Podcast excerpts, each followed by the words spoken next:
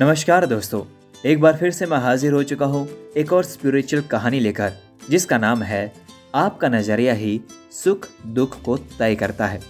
जी हाँ आपने ये वाक्य कई बार सुना होगा, लेकिन चलिए और गहरे तरीके से समझते हैं इस वाक्य को। तो ज़्यादा समय बर्बाद ना करते हुए शुरू करते हैं इस कहानी को। किसी एक आश्रम में महात्मा और उनके दो शिष्य रहते थे। दोनों शिष्य महात्मा के कहे अनुसार भगवान का भजन वो पूजन करते थे। आश्रम के सभी कार्यों को बहुत ही लगन से दोनों ही करते थे। आश्रम की सफ़ाई पेड़ पौधों की देखरेख, पशुओं का रख रखाव और उनके गुरु महात्मा जी की सेवा करने की ज़िम्मेदारी उन दोनों शिष्य के जिम्मे थी, जिसे वे बड़े ही अच्छे ढंग से पूरा करते थे। लेकिन इनमें से एक शिष्य हमेशा दुखी रहता और दूसरा हमेशा खुश रहता, जबकि दोनों की स्थितियाँ और वातावरण एक समान थे।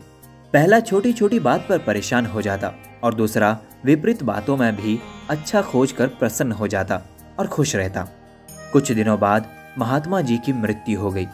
दुर्भाग्यवश दो ही दिनों के अंतराल में दोनों शिष्यों की भी मृत्यु हो गई। देवयोग से स्वर्ग लोक में भी तीनों एक ही स्थान पर आ मिले लेकिन यहाँ भी पहला शिष्य अशांत था और दूसरा प्रसन्न। दुखी शिष्य ने गुरुदेव से पूछा गुरुजी, लोग कहते हैं ईश्वर भक्ति से स्वर्ग में सुख और आनंद मिलता है, लेकिन हम तो यहाँ भी दुखी के दुखी ही हैं, तब महात्मा बोले।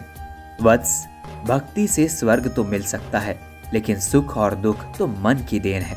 मन शुद्ध हो तो नर्क में भी सुख है, और यदि मन शुद्ध ना हो तो स्वर्ग में भी दुख है।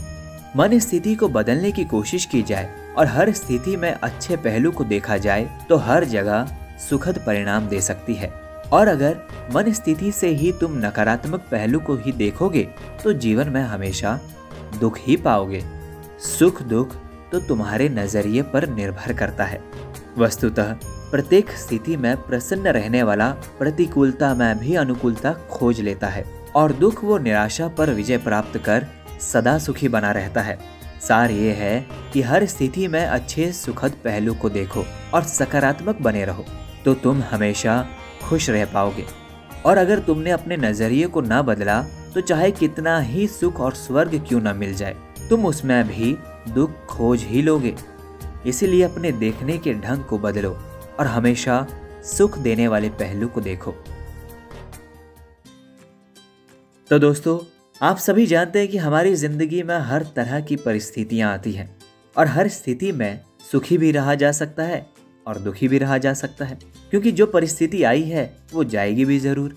इसीलिए परिस्थिति के आने और जाने के बीच का जो समय बचता है, हमें उसमें सुख ढूंढना होगा, ताकि हम उस समय को खुशी में तब्दील कर सके। क्योंकि जैसे ही वो परिस्थिति जाएगी, एक और नई परिस्थिति आ ही जाएगी। तो ये चक्कर तो चलता रहेगा। तो क्या आप कभी सुखी नहीं रहना चाहोगे? ज़रूर चाहोगे। इसीलिए अभी से स्वभाव डालो कि जो भी परिस्थिति आती है, हम उसमें सकारात्मक देखेंगे, उसमें सुख और खुशी ढूंढेंगे। तो चलिए दोस्तों, उम्मीद करता हूँ कि आपको ये कहानी पसंद आई होगी और अगर बहुत ज़्यादा पसंद आई है तो इन्हें अपने दोस्तों के साथ भी शेयर कीजिए। और इसी तरह की कहानियाँ सुनने के लिए आप मेरे podcast listen voice of books को सुन सकते हैं। इस कहानी को सुनने के लिए आप सभी का तहे दिल से बहुत बहुत धन्यवाद।